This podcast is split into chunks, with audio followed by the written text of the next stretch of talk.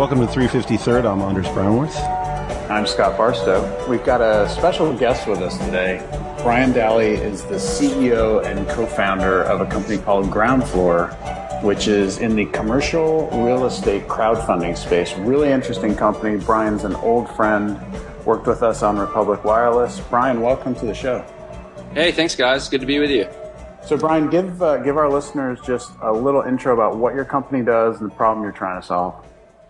Yeah, Ground Floor is a micro lending marketplace that connects uh, investors with uh, independent real estate developers. So it's possible as an individual investor to start off with as little as a hundred bucks, uh, loan it to somebody who's flipping a house or building a new townhome, uh, and you know, as two examples, and to make roughly 10 to 20 times what you'd make in the bank on your savings account or your CD. So we basically cut the bank out of the middle of real estate lending. What's been the what's the obstacle to this traditionally, and why is this why is this space new and interesting? What why couldn't I invest in commercial real estate before?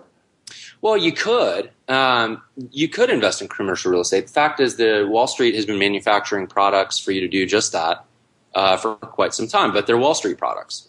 Uh, what's new and novel is that you, uh, as an investor, could have access to invest directly. And in fact, if you were in the top two or three percent, which I'm sure both of you guys are in the top two or three percent of earners in the United States uh, or wealth holders, uh, if you make over uh, two hundred thousand dollars a year or have a million liquid, the SEC, Securities and Exchange Commission in the United States, federal government uh, considers you an accredited investor. And if you're an accredited investor, uh, you can invest in any private placement you want. And a private placement is just something, you know, it's an offering of securities that, uh, you know, isn't registered on a public exchange and doesn't go through governmental review before it's offered to the public. So if you're an accredited investor, life is good. You can invest in anything you want. If you're not an accredited investor, which is about 97, 98% of the United States, uh, you can really only invest legally in whatever Wall Street is manufacturing for you. Uh, and for the most part, for most of us, um, that's not a very good deal. Uh, these are black boxes that we don't understand uh, that come with high fees, uh, and the internet is blowing that up. That's what's happening. The internet is blowing it up, and it's doing on the doing it on the back of uh, what we're doing on the back of some some very interesting engineering of existing securities laws to apply them in a new way. Interesting. So what's new and novel is that if I were if I were in the you know bottom ninety seven percent as you as you indicated, I would not have been able to put money in ground floor prior to like when did this all start? Well, you know there are two ways of looking at this, right? Um, Congress passed a law in 2012 called the Jobs Act. A lot of people know what that is. Uh, my co-founder actually helped write Title III of the Jobs Act, which uh, has attracted a lot of attention online. People who are into equity crowdfunding and have been tracking this know all about it. It's been very controversial because it's two years since the law passed, and the SEC still has not approved the regulations to allow, you know, crowdfunding into companies or you know real estate projects or whatever it is into securities uh, for the non-accredited 98%. And that's for a whole lot of reasons that go to the very core of what securities law is. Um, you know, that law has not been made effective yet by the regulators. So a lot of people two years ago were really excited about what would happen when, you know, Congress passed the law and the SEC would start to regulate a way for crowdfunding um, to take root uh, it hasn't happened. We actually started working a year and a half ago to uh, because Nick was aware uh, of the difficulties in, in that law coming to pass. Uh, he worked on it and he, he knows a lot of the people in the business. So we started working a year and a half ago to devise a way to use existing securities regulations to affect the same thing. Hmm. Uh, and and so really, ground floor has has and, and there there may be one or two other people who have tried similar approaches, but we have a very novel uh, approach to securities regulation that open that will, you know, in 2015 open this up to the whole country. Very interesting. So tell me how uh, doing crowdsourced real estate investment is different from me funding a project on Kickstarter. Yeah. So if you go on a Kickstarter, you know, and this goes to the root of, I think, of an interesting topic about what crowdfunding is, right? When I think of crowdfunding, I think of exactly Kickstarter, or I think of a political campaign, or I think of Kiva, right? If you just go Yeah. real old school, right? Yep. That's what crowdfunding is. And there are three elements to it when I hear the word crowdfunding. You know, one is that you actually, you know, care about what you're putting money into, right? That you, you, you have an affinity for it. Um, you know, and, and on Kickstarter, you're definitely doing that. I mean, you're, you're, you're buying a product, right? For example, or you're, you know, you're cheering on a, a small business person or an artist and you're getting something for it, right? You're getting a reward. That's known as reward crowdfunding. The second essence of, you know, kind of attribute of crowdfunding that I think everybody recognizes is it's a lot of it's a lot of people putting, you know, pooling their resources usually online. Some people have suggested like, you know, passing the plate at church is a form of crowdfunding. I, I don't know about that, but Yeah. whenever people pool their money, that's definitely an element of it. Uh, and then the other element of crowdfunding, in order to be called crowdfunding, that I think is important, is that it's accessible to everybody.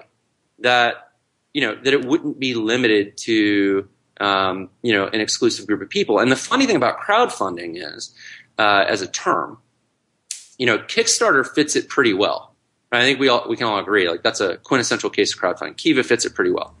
Some of the ways that that word is being used today don't fit it well at all. In fact, some of what's happening on ground floor today, and we've we funded almost we funded four projects. We're close to funding our fifth now. Uh, you know, even on ground floor, I wouldn't say every investment that we receive or every deal that we do meets that criteria. All three of those, right? I mean, we really think of ourselves as a micro lending marketplace, even more than we think of ourselves as as crowdfunding per se. The way that I think you know Kickstarter uses that term. Why? What's what's missing? Well, I, mean, we we fund projects that you know. For example, two of the projects we funded are houses in Southwest Atlanta. Yeah. Right, they're in a neighborhood that you know really didn't fare well during the downturn.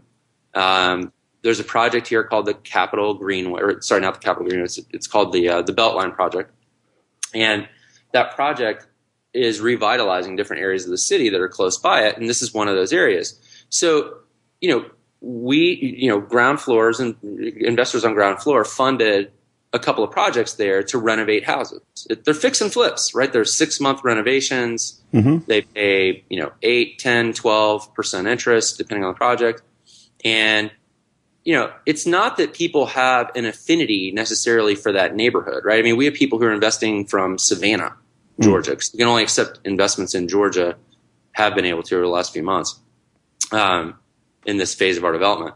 You know, we have people investing from Savannah or Macon, you know, or Atlanta. You know, I don't think people are investing. In fact, I know people are not necessarily investing because they have an affinity for that neighborhood or they think it's a great house or they want to help the developer, right? They're investing because it's a good financial investment. Yeah. Interesting. So you don't have that element of affinity with the thing that you're funding necessarily. You're looking at it more strictly as a financial vehicle, perhaps. Well, well, yeah. I mean, I, and I think that's okay, right? I think that's part of what's going on on the web today. I mean, people are looking for ways to save, you know, to, to make more money on their savings, to to build a future for themselves. And if you're not wealthy, um, you know, you, your your only options are whatever Wall Street wants to feed you, and this is a way to kind of get yourself a slice of that pie. Um, you know that that if you're an accredited investor, you would have. You could, you know, as an accredited investor, you could find opportunities to invest in, you know, properties the same way a bank would, right, and make ten or fifteen percent on your money. You know, life is good as an accredited investor. You you know, the financial world is your oyster. Uh, that is not true for the rest of us. Yeah.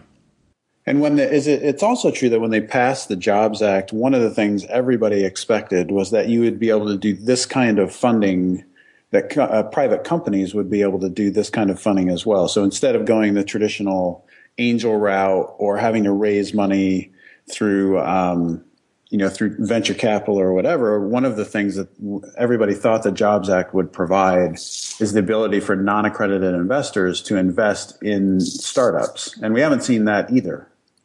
Right. I mean, that was part of it. Um, that was part of what what was envisioned with with Title III of the Jobs Act.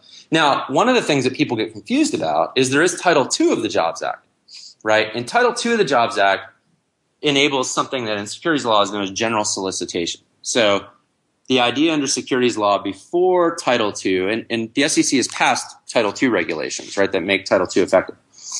Title II changes securities law to enable something called general solicitation, which is let's say I had a, an offering of securities in a company, like let's say Ground Floor itself, right? I wanted to fund Ground Floor, another startup. You know, traditional uh, approach in securities law was you really couldn't advertise or tell people that you were raising money for the company because that's soliciting for for a security you would really need to make sure that somebody was an accredited investor and you know you couldn't you had to have those conversations privately. You couldn't announce it publicly or, or advertise it. The sec put regulations in place for to enact you know to to activate title ii and title ii's general solicitation provisions do allow you to advertise. So hmm. if you're a startup and you follow the rules that are outlined and there are a bunch of rules. You have to uh, register your intent to do this 15 days in advance. And if you fail to do that and get caught, you can get in a lot of trouble. You can be barred from raising funds for a year. Um, so it's pretty tightly structured.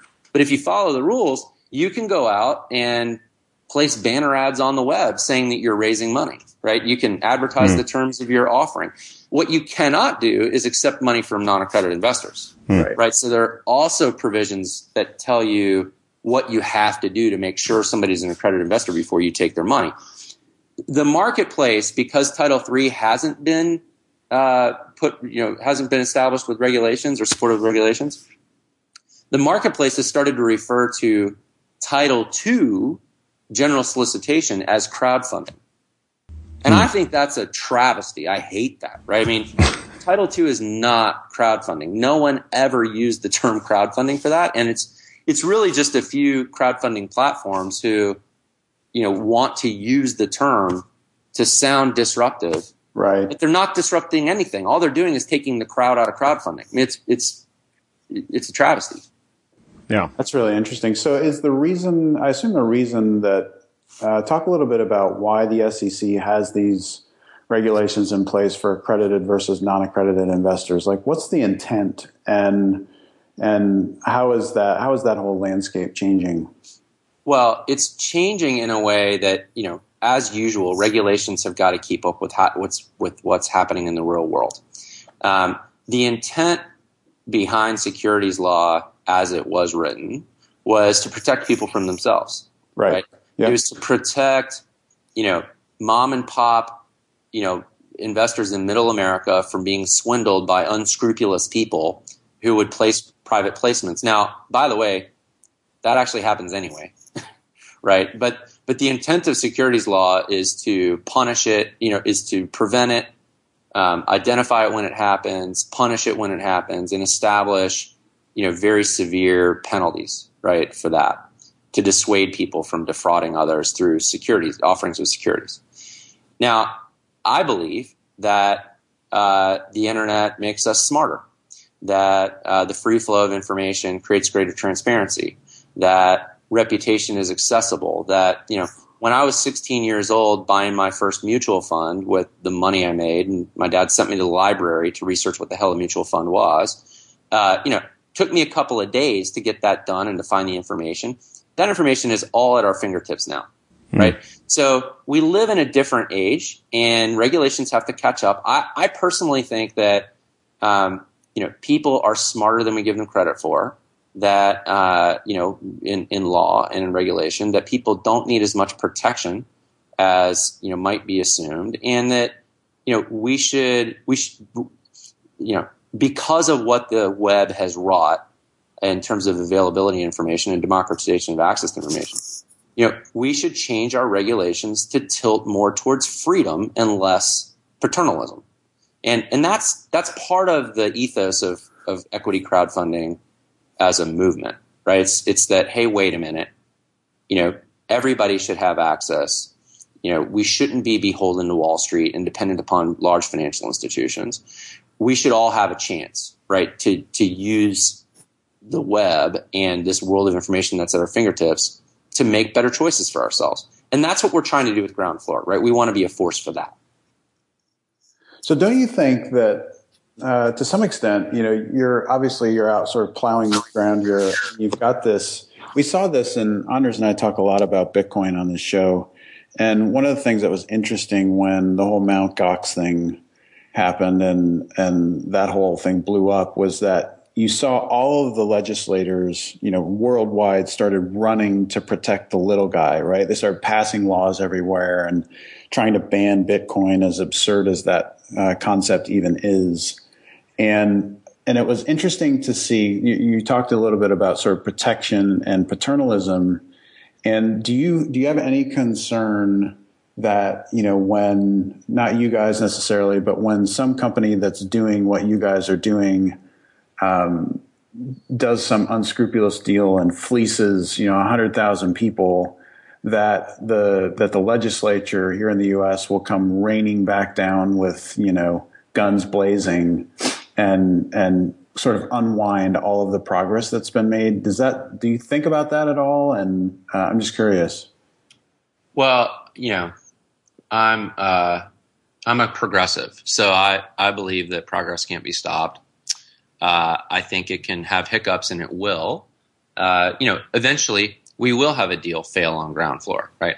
Eventually, um, somebody is going to fleece somebody else via an offering of crowdfunded securities. That's going to happen, right? It happens already in the real world. I mean, Bernie Madoff, right? Yep, absolutely. I mean, it already happens, right? I mean, people are people. Um, scam artists are always going to uh, affect their scams. That that's just part of being a human being in the world that we live in. So uh, I don't think that uh, anything we're doing with crowdfunding is going to prevent that. I do think that it can, um, you know, I, and, I, and I also don't think that once the genie's out of the bottle, that there's much that can be done to stop it. Uh, I think, you know, for example, at ground floor, we are following the rules exactly as they are written.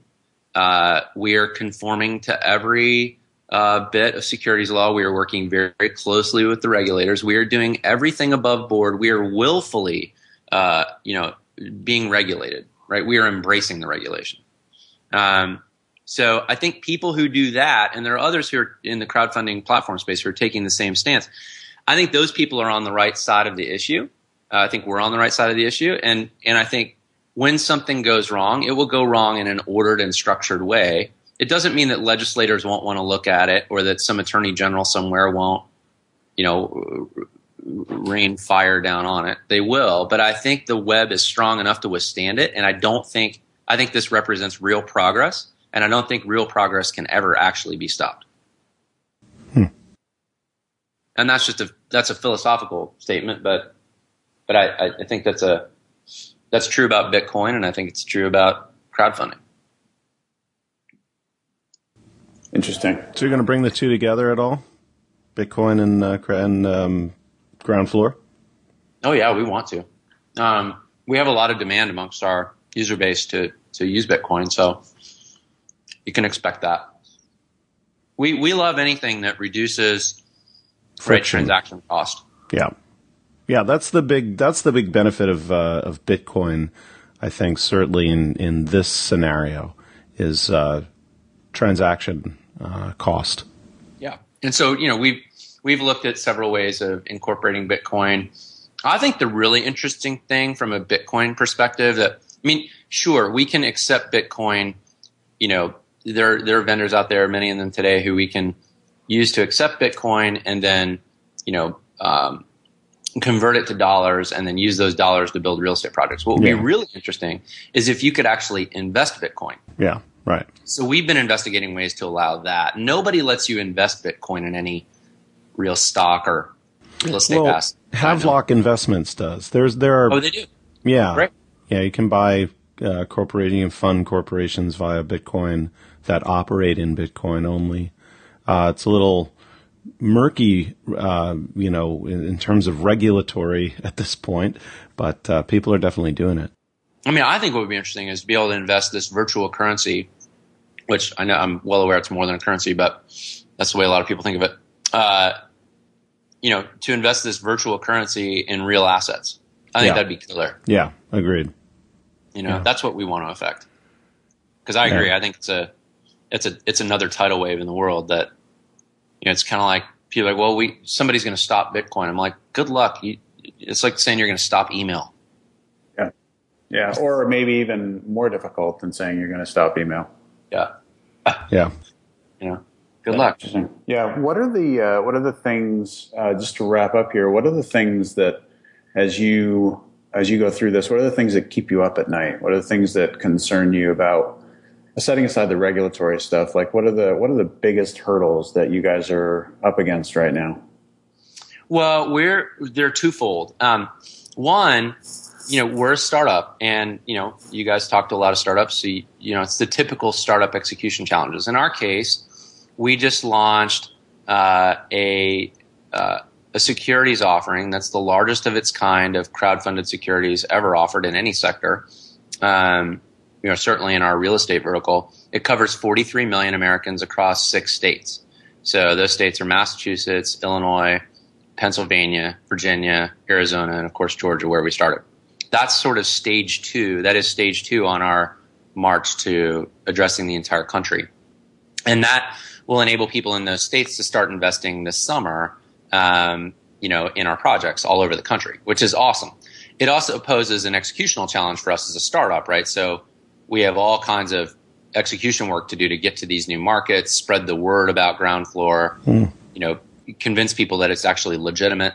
Because nobody's ever heard of this, right? It's a it's an unknown company in an unknown category with an unknown product, right? Um, so it's very new for people, and it's a lot to absorb. So we have our work cut out for us. Just as any startup does, it's bringing something new to the market and trying to expand quickly. That's one thing that keeps me up at night. The other is on the um, project side of our business. You know, we have to become very efficient at bringing at identifying new projects to fund, um, bringing them up on the platform, doing a good job of pricing the risk, and of communicating the risk in a very transparent but um, you know efficient you know way for people. Because nobody sits and reads the whole prospectus when you buy a stock or a mutual fund right? Nobody nobody does that right? Nobody wants to spend time reading the fine print for a hundred dollar investment. It's not worth it right? So we we're building um, a way to bring those projects onto the site and then if you know give investors a very highly efficient way of you know deciding what they want to put their money into. Um, and you know that's a that's a lot of work. You know that's that's a but that's where the reward is for us. When we get really good at that we're going to scale up quite quickly. And i think this will be a very um, you know a, a, a very successful uh, high growth startup when when we hit that point. You know, the, the funny thing about prospectuses is uh, exactly this kind of a problem was being had in the regulator- regulated side. So the response to it was to make a summary prospectus, which which nobody really, I would argue, fully reads either. right So you're essentially coming up with with summaries of your summary prospectus for the web for a Well, hundred dollar investment. I'd put it this way, right? We want to make it uh, better than easy. We want to make it smart and easy for people to put small amounts of money to work. You know, that's adequately diversified, and in fact, we want to make it fun, right? So, if you know, it should be like the web itself. If there's one point of failure, it shouldn't ruin the whole system, Yeah. right? Um, so, really, just internet sort of uh, ideology is just built into everything we do at Ground Floor, right? Just we understand that the the power of weak ties, right? That's what we want. We want diffuse weak ties, and we want that across our business, um, and we want it across our investors' portfolios, and we want to help. You know, as we grow, that's one of the rewards of having lots and lots of projects on our platform is that people can spread the risk, um, and, and there's a lot of money to be made in doing that. So, uh, I I think, um, you know, yeah, nobody's going to read, you know, spend 20 minutes researching an investment opportunity for 100 bucks. Um, but equally, if they're making decisions based on 20 seconds, right, uh, and that's all we give them, and, and in 20 seconds you can't learn very much, that's not very useful either. So somewhere in the middle, yeah, um, I think is where the magic's going to happen. But then, yeah, it so, feels like there's a there's a combination of you know ratings for the guy who's building the house or renovating the house. Like you've got that whole element that you would traditionally have, whether it's Airbnb or any of these other right. you know, huge internet companies, where uh, eventually what you'll have is uh, if the guy is successful, he's going to have you know a hundred five star ratings on your platform, and that yeah. guy, you know that guy's going to either be able to charge more or charge less, I guess. Right or pay out pay out less in interest because it's a safer investment and then you're going to have the guy who's brand new on the platform who nobody's heard of before that guy's going to have to pay you know 15% instead of 10 uh, yeah, I mean, look, our early customers understand this very well. Yeah. You know, they're willing to overpay on their first deals in order to to build an audience, right? I mean, they they understand it quite well, and you know, reputation. The, the web does reputation pretty well. You know, we've learned how to do that. Yeah, yeah I think the thing here is uh, that we're really talking about is information removal. Um, in in roll up prices, so I started thinking about uh, Lending Club, and, and they roll up a, a number of yes. things under a prospectus and effectively yeah. remove that really granular information. Who is the builder? Uh, what exactly are they doing? Uh, what's the opportunity? What's the neighborhood like? All of these things are effectively removed. So you, you you know, and they're classed out into a, this person is a, you know, a credit rating of whatever.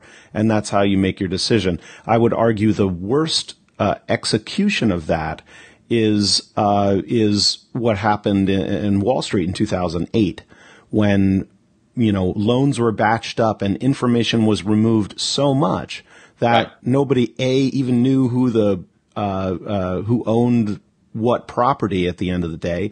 And, and so much information was removed that you could bundle something really great with something really bad. Um, yeah, I, so, I think I think bundling is a mistake. Uh, I don't think yeah. we will go that direction. I think we, as a principle, we always we you know one of our core values is, is transparency, and so we always you know there in real estate, real estate's a local business. So there will always be people who want to double click down and right. see, you know, what's under the hood just out of interest. You know, people who watch house flipping shows or just, you know, are curious about real estate development, right? We always want to provide that level of information for people. We never want to abstract that away, but we also don't want to require it, um, you know, for people that don't need it, that are making lots of small bets. Um, and you know they should be making them on criteria. I think what Lending Club has done is pretty smart um, in balancing that, and I think ours will be. Um, you know, we look at Lending Club a lot. Our business is quite similar, and I think it'll. If you like Lending Club, you'll love Ground Floor. Yeah, um, there's no question about that. But I think over time we'll look more and more like that. But it'll be different because it's real estate, and real estate is different. There's an asset underneath it, yeah. um, and you know that's that's gonna that's always gonna make it somewhat different. But I, so, but I, well, we so, think about it the same way that you're describing it. Yep. Yeah, yeah, right. So, so uh, before Lending Club, there was Prosper, and Prosper, yes. you know, it kind of appeared on the marketplace, and you could drill all the way down, and then they got removed from most, I don't know how many states, but a lot of states, uh, and they they got cut off. I think all. Uh, completely and then they got California or so they got like they were way down to like one or two states for a while there. Um, and that made the opening for Lending Club, which came in with a with a right. much more kind of a package, like uh, yeah. you know. They, even, by the way, even Lending Club to this day is only available in 20, 24 states. Oh, really? Yeah. Yeah. yeah. Like you, in in our home state of North Carolina, you can invest in Lending Club. Really? Mm-hmm. Huh. Yeah. So so it it seems to me that I mean you know this is kind of from the um I, I've used both Prosper and, and Lending Club but uh, it, it, seemed like Lending Club's answer to Prosper's uh, perceived weakness uh, was to remove some of the information, make it so that you couldn't click all the way down and, you know, hear Jim Bob's defense of why he needed, you know, five hundred dollars for, you know, to pay back his credit card or something. Um, so it's a, you know, it, it's a different I, I, suppose you have to figure out where you are on the information line. It always seems to me that uh, more is better as long as it's packaged right. Yes, um, that and that is exactly the problem space yeah. right there. Yeah, more is better. We favor transparency, but we also favor simplicity. Yeah. What's the before we go? What's the role of what's the role of banks and traditional financial institutions? We've seen the internet break down and crush, you know, these monolithic industries. This feels like it has the feel of something that could go that way. What's the role of a bank, you know, five, ten years from now when Ground Floor and other companies like it are are are cranking and you know we've broken through all the regulatory problems and this is a this is kind of the preferred funding model um, and we're already seeing this in Kickstarter. A lot of projects are going to Kickstarter instead of raising money in traditional ways. Yeah. Uh, whether you know, I might have gone and gotten gotten an SBA loan uh, five years ago. I go on Kickstarter and I raise five hundred thousand dollars in four in four weeks, and it's you know I take the risk out of out of the equation because the risk is spread across hundred thousand people instead of you know one bank. So, what's yeah. the, how do you see the role of a you know traditional financial financial institution as this goes forward? Well, it's interesting because if you're a bank, I got to think. Well, as it you know, as the story of disruptive uh, technology has been written uh, by Clay Christensen, right? Um, I kind of wonder whether the banks are worrying about this or not. They really should be because they're under attack from a lot of different um, angles. I was just there's an interesting special report in the in this week's Economist that talks about the rise of shadow banking. Hmm. Um, and it talks about sort of private placements usurping um, a lot of the lending that banks used to do that maybe they can't even do. And so it's not just kind of crowdfunding or peer-to-peer lending that, or you know, that really faces the banks. There's a there's a tidal wave of financial innovation that is just it's just born of the things that the web does well. I mean, the web does you know low transaction cost, high transparency, um, well, right? Yeah, and you even see out, you, right? even see them with companies like Wealthfront, who are uh, you know disrupting the investment space absolutely by right? applying science and algorithms to investments instead of humans. Right. There are so many examples. It's a very exciting time and an exciting space, right, to be an entrepreneur. I think the banks are always going to be with us, right? I mean, these institutions are elemental in society. Um, you know, the question is just going to be where are they most impactful, and you know what what do their portfolios look like over time? And one never knows um, what the limit of disruptive you know innovation is or disruptive technologies. Right? We never know um, how far they'll go before they start to change. You know what won't they change? I mean, that's the question, right? It's it's really hard to say uh, well, or or see the second order effects because you know I'm sure that the banks are going to at some point are going to need to make some acquisitions in this space, and they will they'll actually become supporters of some of the things that are happening. Some of them will morph to that. Some of them will die. you know, I, I mean, yeah, like, see, see here's the thing like when was last a a uh, bank uh, disruptive right I, I, don't think they're worried uh, they're they're they're, they're because they run their businesses by looking at formulas and and seeing where we are on the uh, you know on the spot they are not and they're going home and sleeping well at night. They're not you know ha- having their nose to the ground and understanding uh, you know what the what the potential of the internet is you know for their business. They're like no. it, do- it doesn't matter. And well, they'll find out i think. the smarter ones will incorporate it gradually right agree for themselves yeah. they'll do it by acquisition they'll do it you know the smarter ones will find the places that it matters to their business and they'll join forces yeah right the dumber ones will just continually i mean clay christensen wrote about this quite eloquently in his original book they will just march up the value curve and mm. cede mm. you know they will cede ever larger parts of their market to people who are attacking from below. Yeah. And that's the way this will play out in banking as it has in many other industries that have been well documented and researched. So, I mean, I, look, banks, you're right. Banks, those guys are going to sleep well at night. They have tons of money, right? There's always a role for them. You know, the types of money that a bank can put the the volume of money that a bank can put to work, you know, efficiently, uh, far exceeds what the crowd could do today. Um, but that may be just a function of time and development, right? So nobody, that- yeah, nobody knows what time cycle is for that.